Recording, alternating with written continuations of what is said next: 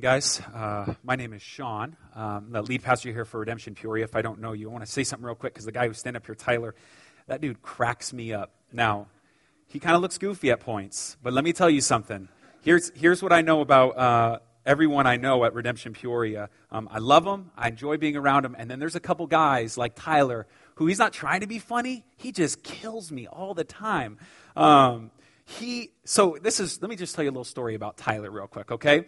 Um, it was illegal up to, I don't know, three weeks ago to pass, uh, to, to post your ballot on Facebook once you voted. You, you could, it was illegal. It's against the law to do that. Who you voted for, whatever it is. You could not do that. Illegal.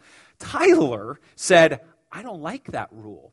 And so he went through the Senate and passed it. So now you legally can post your ballot on Facebook single handedly because this dude who was up here, he doesn't even have kids. He doesn't even have kids, and he's like on his school board uh, meetings, making sure they're spending their money the right way.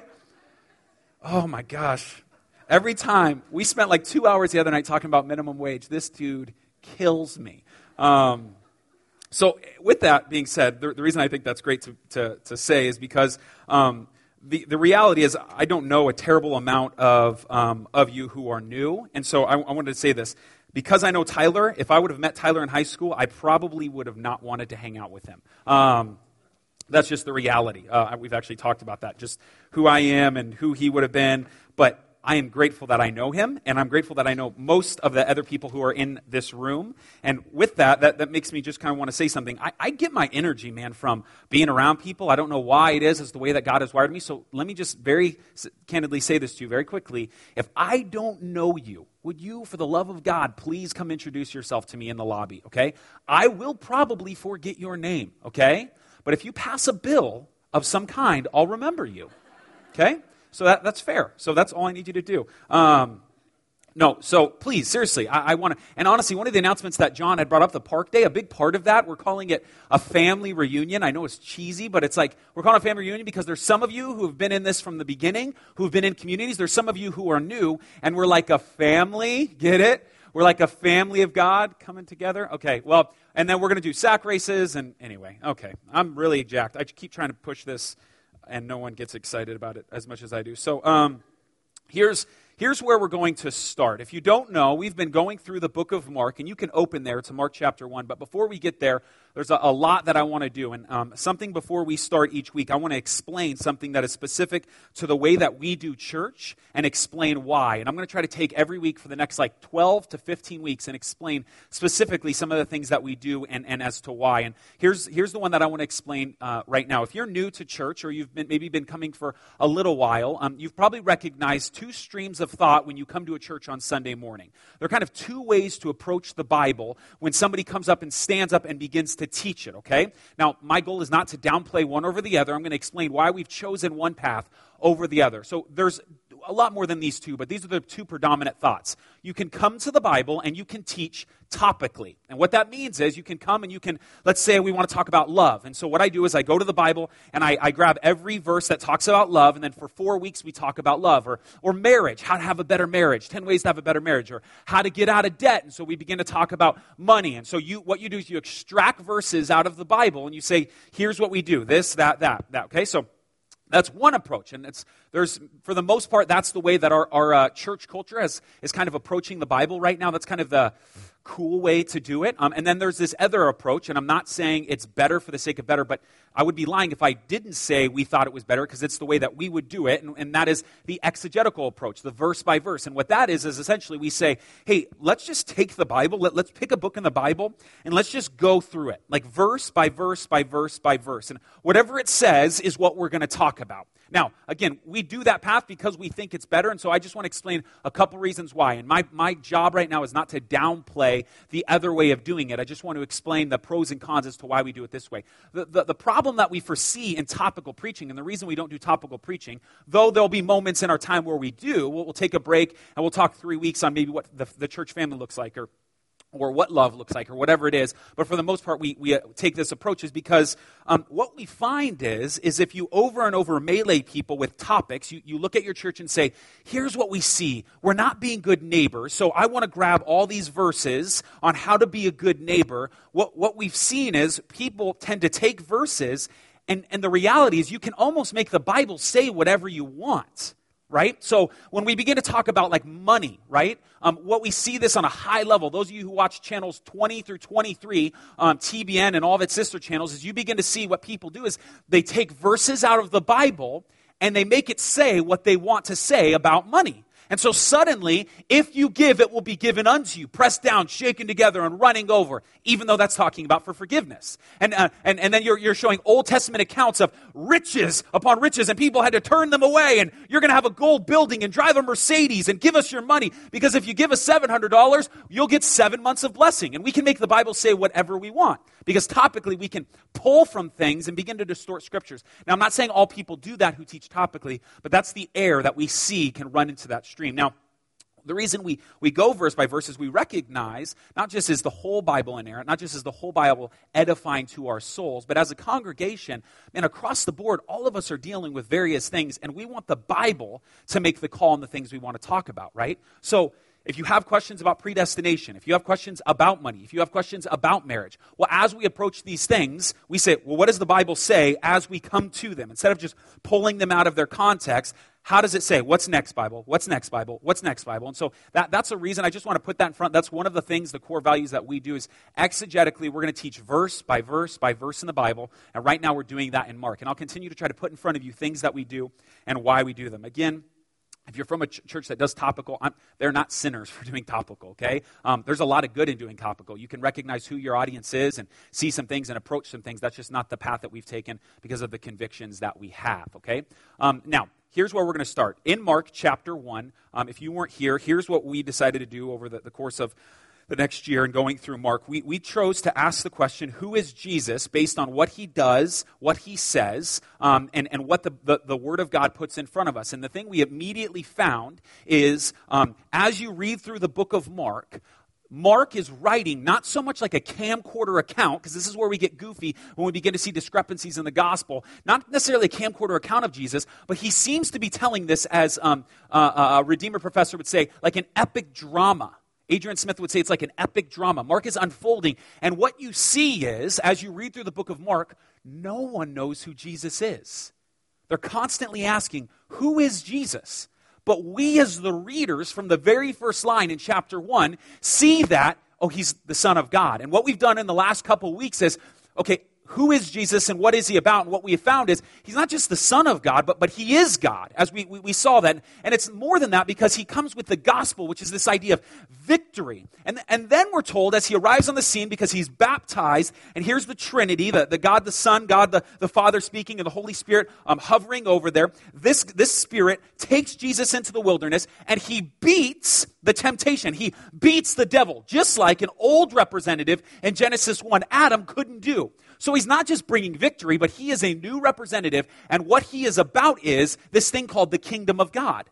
Because he said, the time is fulfilled, the kingdom of God is at hand. And here's Jesus saying, I'm here. This old age that used to exist is gone, and now I'm here bringing about a new age. And so we kind of wrestled with what that was, and we'll get more into it. But more importantly, immediately we found our job in that is to see the kingdom of God, see who the victor is, and repent and believe to see our sin and say, This is not the way that I should be walking, repent and believe. Now, immediately from that text, what Mark, the writer of this, this epic drama, he, he sends us immediately from this call for all of us to repent and believe to bring about his first disciples. So here's, here's what I'm going to say this morning as we get into this. Um, I, I want to talk about the elephant in the room in the Christian church. I, I want to talk about this morning because I think the text is pushing us in this direction the rugged nature of discipleship. I want to talk about how some of you have allowed syncretism, consumerism, compromise into your relationship with God. And in this passage, we are forced to go, that is not the way of the cross. And now I, I, I, preface what I'm going to say with that because it's going to be a little harder for us to swallow today. Okay, it's going to be a little bit more for us to go, whoa, okay? But all the beauty of the gospel can only be framed in what we're going to be talking about today. Okay? And it's important you understand that. So we're going to read this passage. We're going to see the literal, literally what is just happening here. And we're not going to do as much language breakdown as just be in the moment of what's happening. Literally what happens. And then we're going to see symbolically what happens here for, for every disciple since Jesus Christ, what this has been called to. And then we'll see something beautiful at the end. Now, I'm going to challenge you. This is going to be pretty hard, okay? I'm going to say some things that the Bible puts in front of us that are not easy for us as Christians, especially if you're not saved to hear. Um, and so I, I, would just challenge you to stick in the end because I, I, promise if you stay till the end, uh, the gospel will wrap us up beautifully and, and, and it will be uh, well done. So here's where we're going to start. Uh, let me, let me read the passage for us again, uh, and then I will kind of give us um, just a, a, simple breakdown of this. Passing along the Sea of Galilee, he saw Simon and Andrew, the brother of Simon, casting a net into the sea, for they were fishermen. And Jesus said to them, Follow me, and I will make you become fishers of men. And immediately they left their nets and followed him.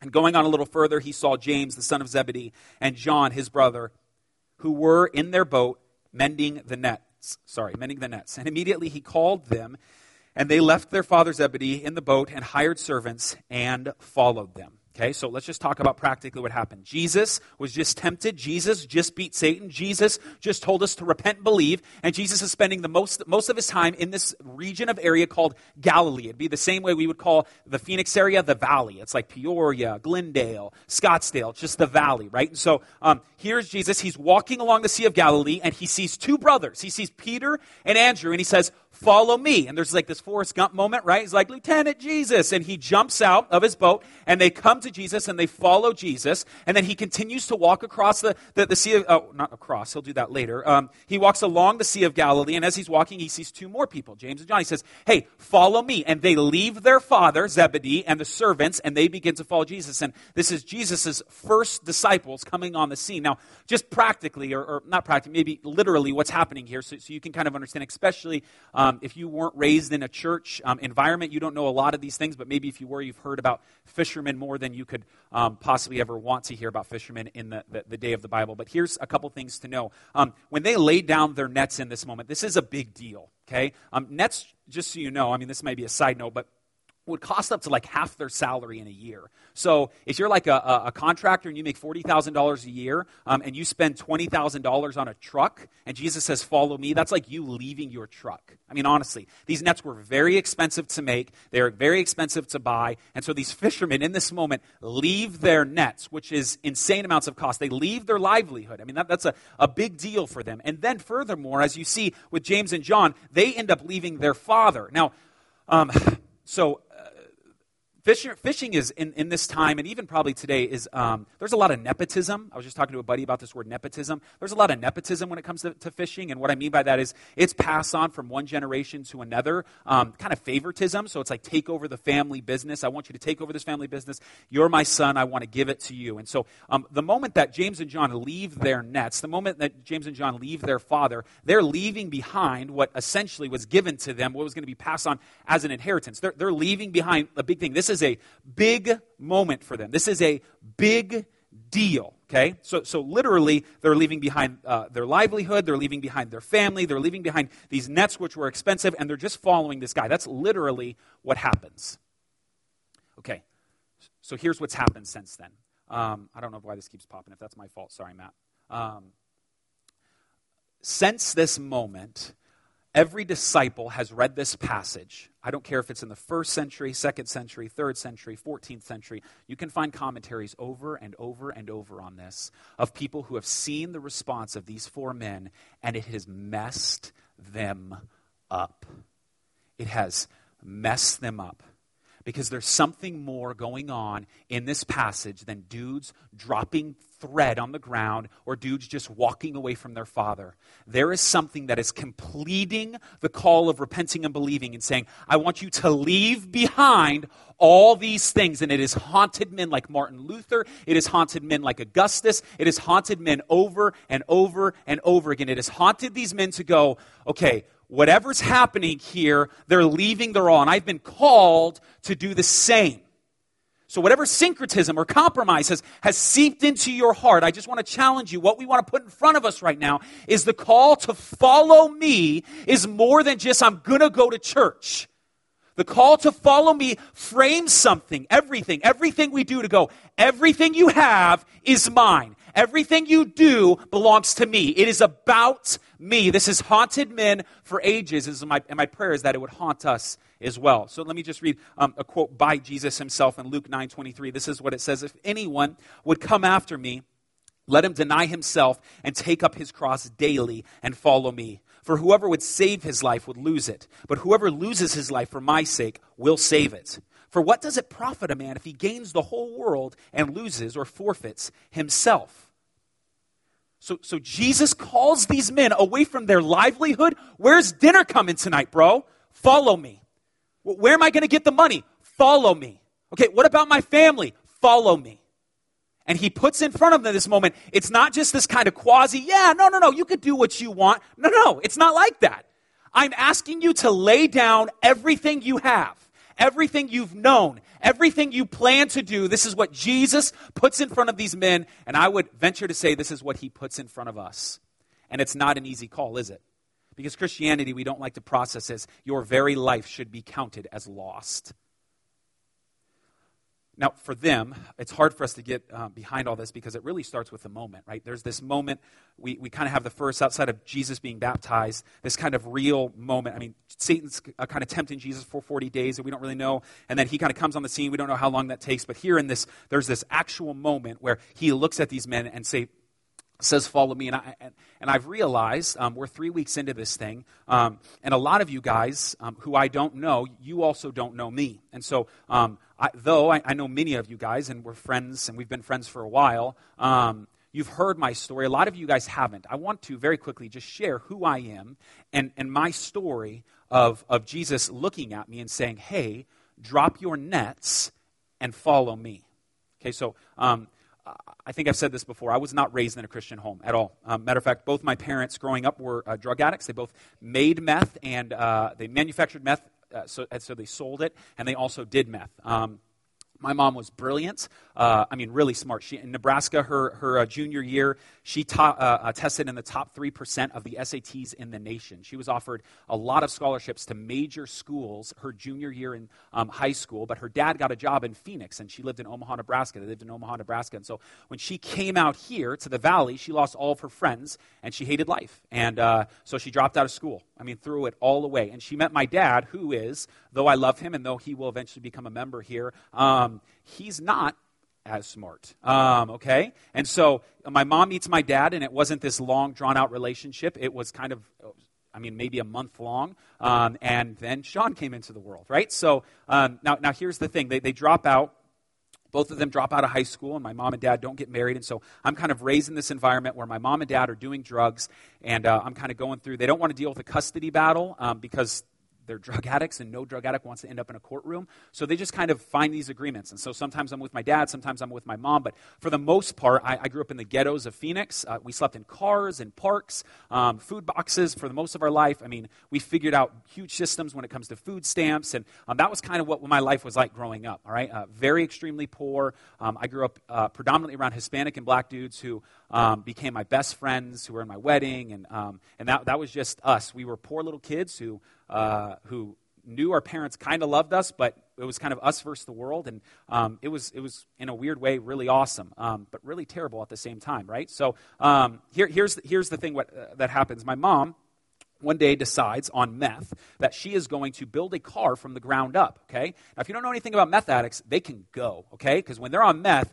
they ain't sleeping. What's the point of sleeping, okay? So they're going for like two, three weeks at a time. My mom literally builds a car from the ground up, gets parts from a junkyard. She's selling meth. This is how she's funding the whole project. And she builds this little Datsun, um, and it's, uh, yeah, it's a, it's a meth vehicle, right? So it's just this Datsun, and she spray paints it pink, okay?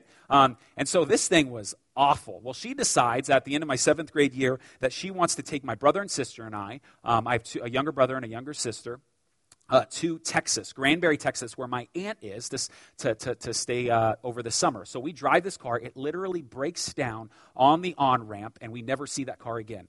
Thank you, Jesus. Okay? Um, and so we, we end up going to this small town, maybe a thousand people of Granbury, Texas. And uh, um, we're there, uh, and we're poor because my aunt and uncle are still poor, and we realize we're not going to be able to get out of there. So my mom and my mom's boyfriend at this time decide to start making meth again and sell it to the neighborhood. We literally, the Myers family, single handedly introduced meth to Granbury, Texas. And if you look up statistically, it's every single uh, year it's going up higher and higher on the, the, the meth um, account. So that's something that, that's great for us. And so, um, so uh, here, here's this, here, here's this uh, my, my mom and my mom's boyfriend are manufacturing meth, and eventually word gets out, and so they get caught. And so uh, there's a drug bust. I'd been in a couple drug busts in my life. This was big because it was Texas style, and so there's helicopters and um, trucks, and they come in, they take my brother and my sister and I, we go to foster care. My mom and my mom's boyfriend and my aunt and uncle all go to prison. My mom's boyfriend ends up taking the load because my aunt and uncle just sell him out. He gets 55 years in prison. My uh, mom ends up getting uh, 10, but she ends up only serving five. And uh, my brother and sister and I go, go to this foster care. So here's what happens. Um, after a certain time, uh, my dad can come get me, but he couldn't get me right away because he was in prison. Okay, so he's in prison in Phoenix. When he gets out of prison, he's able to come get me and take me, but he can't take my brother and sister because their dad is in prison for murder. Okay, it's a lot of prison. Um, and so uh, they have to stay in foster care. They come get me, and we come back to Phoenix. And I end up going to spend eighth grade year to Shea Middle School and end up going to Shadow Mountain High School. Matadors? SMHS? Okay, no? Wow, okay. Um, so, so I end up going to, to Shadow Mountain High School, and uh, I had a, a buddy who uh, is a firefighter now in, in the Phoenix uh, fire. His name's Eric and a great guy. Well, his mom and my mom were best friends when she came to Phoenix. One of the first people that they met, they became best friends, and they did meth together, which you know draws people together. Um, and so they, they they became really good friends. Well, so him and I became really good friends because we're constantly hanging out. I mean, when you sleep in a park with someone, you become really good friends. Not to mention, we peed the bed till we were like ten, so we were like high five. Okay, so. Um, so, so that's something we had in common, and we, we, we, uh, we got to know each other. Well, well when I came back to Phoenix um, over the summer between my freshman year and sophomore year in high school, um, he stayed with me the whole summer. We would take turns staying at each other's house for the whole summer because our parents didn't care. Um, and so he stayed at, at my house for the whole summer between my freshman year and sophomore year in high school. And one night, we're sitting there, we're playing a game called Twisted Metal. Every time I see if anybody knows what Twisted Metal is, okay? No one. Um, Twisted Metal, it's this game, this old game where these trucks just fought each other.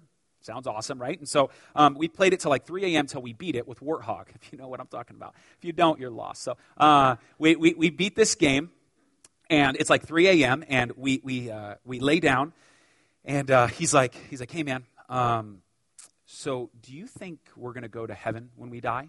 And he just asked this question, like out of nowhere. I mean, we've never really had this long, drawn out um, conversation. And I go, Of course, you know. And I jokingly, I say this every time because I jokingly say, like, dude, we just beat Twisted Metal. Of course we're going to heaven. Um, but but we, we, uh, we, we end up starting talking. What he does is he ends up um, unfolding the book of Revelation, the last book in the Bible, and how the world is going to end, um, begins to tell me that story the same way his mom, when now she's a meth addict, would tell him as he would go to bed. Okay, so Mary, his mom, would be like, All right, you're going to bed. Good night. Now there's going to be horses, and they're going to come down, and they're going to bring swords of fire, and there's going to be blood in the streets. And, uh, and, and now Eric, now she's on meth, though, so it's more than that, right? They're like fast moving swords. And anyway, so. Um, so so he begins to tell me the book of Revelation and unfold this whole thing over and over. And I'm listening to him, and I'm like, good Lord. And then he just ends up saying, Well, I'm glad we're going to heaven, man. That, that's awesome. Now, he falls asleep. I don't fall asleep, okay? So, so the next morning, I'm waking him up. It's like nine. I'm like, hey, dude, get up. We're going to church, okay? And so we try to go to this church. It was, it was, uh, we missed the service, so we end up going to a night service. And we walk into this room. There was maybe 25 people, Faith Covenant. This church was there for six months. And I thank God every single day that this church was here because they're reaching uh, people. And that's for me, just a side note. When I plant a church, I'm excited that there's 150 people in this room, but I just don't give a crap. Like, that's not what I'm about. My goal and my, my, um, my desire is to honor the Lord in what we do because I recognize there was a 55 plus plus year old couple who ministered to 25 people in this little ghetto neighborhood. And because of what they did, I get to stand here. So, so more than anything, I'm grateful for what God is doing in these smaller things. And in this small church, it's a hyper charismatic church, okay? So I walk in, my buddy and I walk in, and there's people speaking in tongues, okay, which is next week, um, speaking in tongues. Some people every now and then are like waving a flag, and there's this lady, she's like 55, long uh, gray hair, and she's just screaming at people. And she's like, You, and you are the reason. And okay, and I'm just listening. I'm like, Where am I right now? Okay, like, this is just like at home. And so, um, so, so, so, and her name was Grace because we kids just kept, saying, Grace in your face, Grace in your face. And we laughed the whole time. We laughed and laughed and laughed and laughed. Well, well um, at the end of service, I don't know what happens. I, I got to be honest. At the very end of service, um, I find myself at the front talking with grace these people um, surrounding me and just going through what is if you don't know something called the sinner's prayer. Like I, I would say lord i'm a sinner. Forgive me of my sins. I ask that you would come into my heart. This whole classic if, if you're um, in any sense a traditional church idea that's kind of what it was like. And so i'd said this prayer and um, it was probably a quarter mile uh, on, on the way home um, but man i had taken a couple showers because i was a teenager at the time only a couple um, but, but i'd taken some showers at the time but i never felt clean on the inside and I remember that quarter mile walk, and I, I know this sounds over exaggeration. I'm not trying to over spiritualize anything, but legitimately, you guys, I seriously felt like I floated home. Like, honestly, it was bizarre. That, I mean, and I, I know it's the relationship with God is not based on feeling, but it was something more than just, hey, you're sick. It was like God's done something. And from that moment, the guy named Luke there, who my our son, our oldest son, his middle name is Luke. He's named after him. Um, this guy named Luke, who's at that church, began to disciple me, and he said, Read the book of John. And so I read the book of John 30 times, had no idea what that thing was talking about. And he would, over and over, just help me as I had questions. And he grew me over and over and over. Well, that church closed down, and I ended up becoming, going to another church through the youth ministry, becoming a pastor there as an Assemblies of God church. Well, the reason that's important is because for the assemblies of God, there was this, I had this moment like Peter and Andrew, James and John, where Jesus called me. And, and all I knew, all that was in my heart, all that I could feel was, I want to know this guy. Now, I don't fully understand the Trinity. I don't understand the Bible. I don't understand even who Jesus really is. But I'm telling you, there's something more. I've experienced my whole life going after stupid little trinkets over and over again. But now I'm finding myself this, this hole, this gaping hole is slowly being filled by the love of God. And now I want to know him more. And this was my moments. And now, slowly, for, for some of you guys, it happened, right? Progressive. Maybe for some of you, it wasn't a moment, but after a year of, um, of being around church, after uh, some time spending time with, with Christians, you go, dude, I think I'm a Christian. And then there's this call to not just say, hey, believe in me, repent and believe, but now follow me.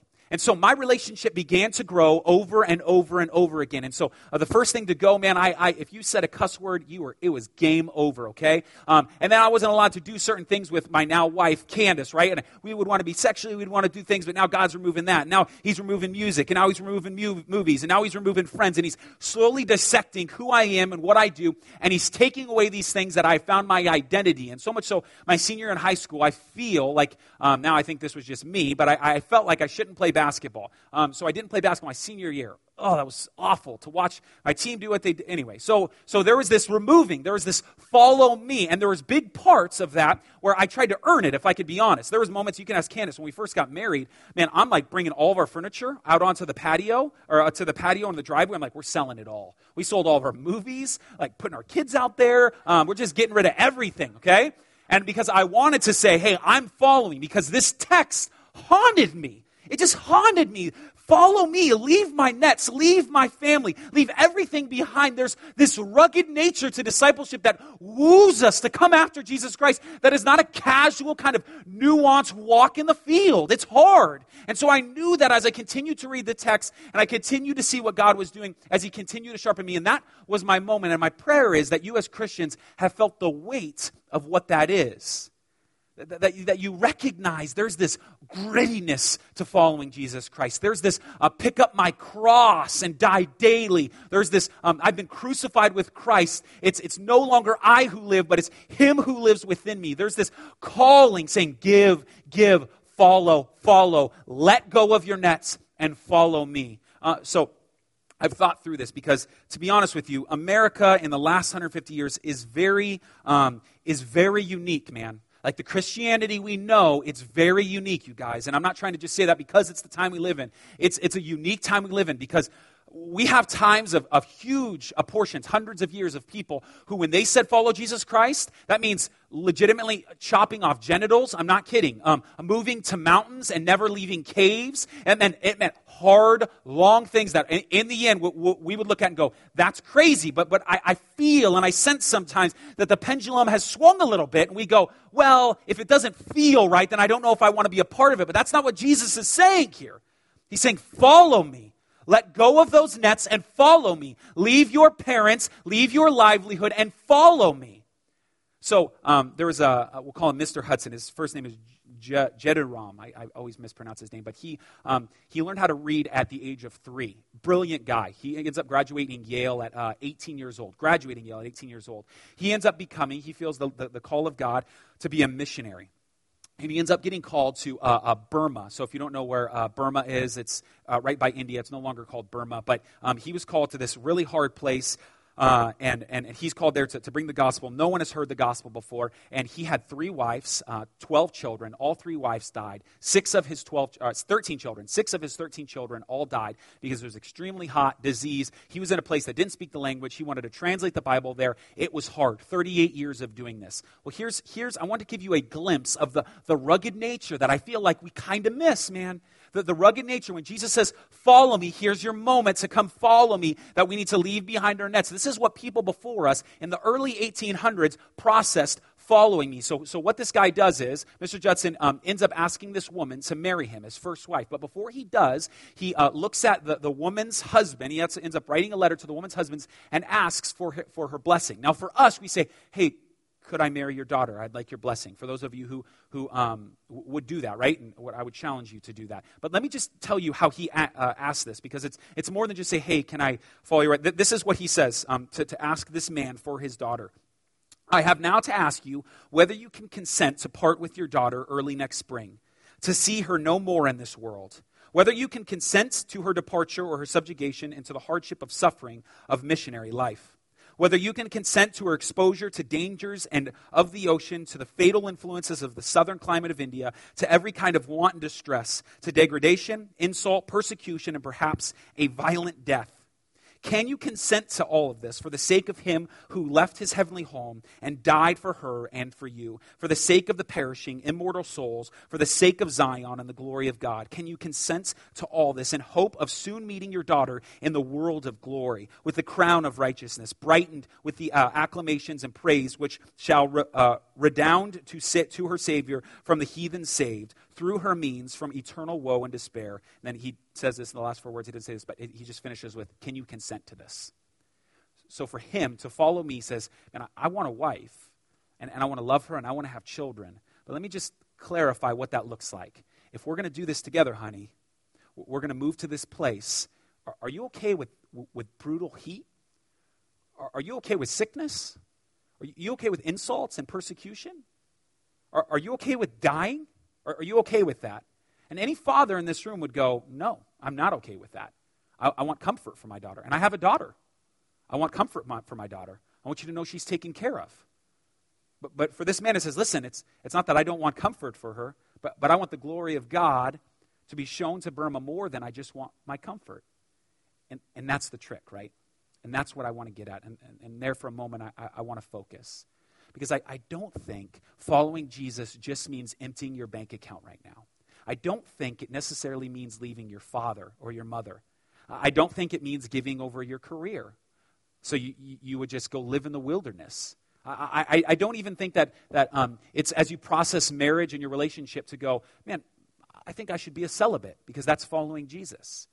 I don't think it's those things. Um, but, but here's what I would say if those things are an end and not a means to an end in which Jesus Christ is, then I think you need to give up those things. So, so, so let me say it like this um, If you are not willing to give your money away, then it's an issue. If you are not willing, like so many Christians, and this is, we have such a family value over Christianity in America, to walk away from your family because the rest of them are Muslim and they'll kill you if you become a Christian, if you are not willing to do that.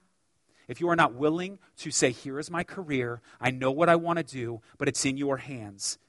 Here's a relationship, God, I want to marry, but if you don't want me to, I'm okay with it. If we are not willing to do that, because the truth is, we're not supposed to copycat Judson's actions, but I would say we're supposed to copycat his willingness and motivation. We're not to look at Peter, James, and John and Andrew and say, hey, um, that's what I need to do. I need to literally lay down my nets. I don't have nets, but I'm going to lay these things down. No, no, there's something more going on here, isn't there? There, there, there's, there's, there's something more for them to go. I'm willing to give this up because the truth is they actually go back to fishing. We've always taught it as like it's a sin, but in the end of, at the end of John, you find these guys fishing again. and not in a sinful way. They went back to doing what they've always done, but here's the trick. They were Christians before they worked at Vanguard. They were, they were Christians before they were single mom. They were Christians before they were a student. They were Christians. And a Christian says, whatever is mine is only mine to reflect the glory of God. But we hoard, man. We say, This is mine. This is what I do. Here's how I want to play it out. And we have comforts and we have values and we have certain motivations in front of Jesus Christ. And they're wrong. That, that's wrong. And I, this is the part where I said it's hard. Jesus has asked you to give everything. And if you don't give everything, then, then you're not worthy to follow him or be his disciple. He would tell us that essentially, if, if uh, he talks about uh, looking at a plow, taking hand of the plow in, in, Luke 9, and looking back, you're not fit to follow the king in the kingdom of God. So essentially, if you don't burn these bridges and say, hey, listen, I'm going to be a mom. But, but I, I, I'm a mom so that I can reflect Jesus Christ in what I do. I, I'm going to get married. But if my husband does not draw me to Jesus Christ, I want nothing to do with him. Man, I, I want to do this as a job, but if it does not bring glory to God, I don't want that job. I want friends and I want family and I want deep relationships because I don't want to be lonely. But if that means these relationships pull me away from Jesus Christ, I don't want them. This is what is put in front of us to follow. I read a book every single year. It's called The Pursuit of God by A.W. Tozer. And I have a lot of quotes only to get you uh, your mind around what is really being put in front of us that we get lost because sometimes we can become products of our environment in America and in American Christianity. And so there, there's this great quote by um, um, A.W. Tozer in, in, The Pursuit of God, a phenomenal book. This is what he says There's within the human heart a tough and fibrous roots of fallen life whose nature is to possess always to possess. It covets things with a deep and fierce passion. The pronouns my and mine look innocent enough in Prince, but their constant and universal use is significant. They express the real nature of the old man and the verbal symptoms of a deep disease. The roots of the hearts have grown down deep into things, and we dare not pull up one rootlet lest we die. God's gifts have now taken place of God. And this is us. This is where our heart turns to, and, and it's wrong.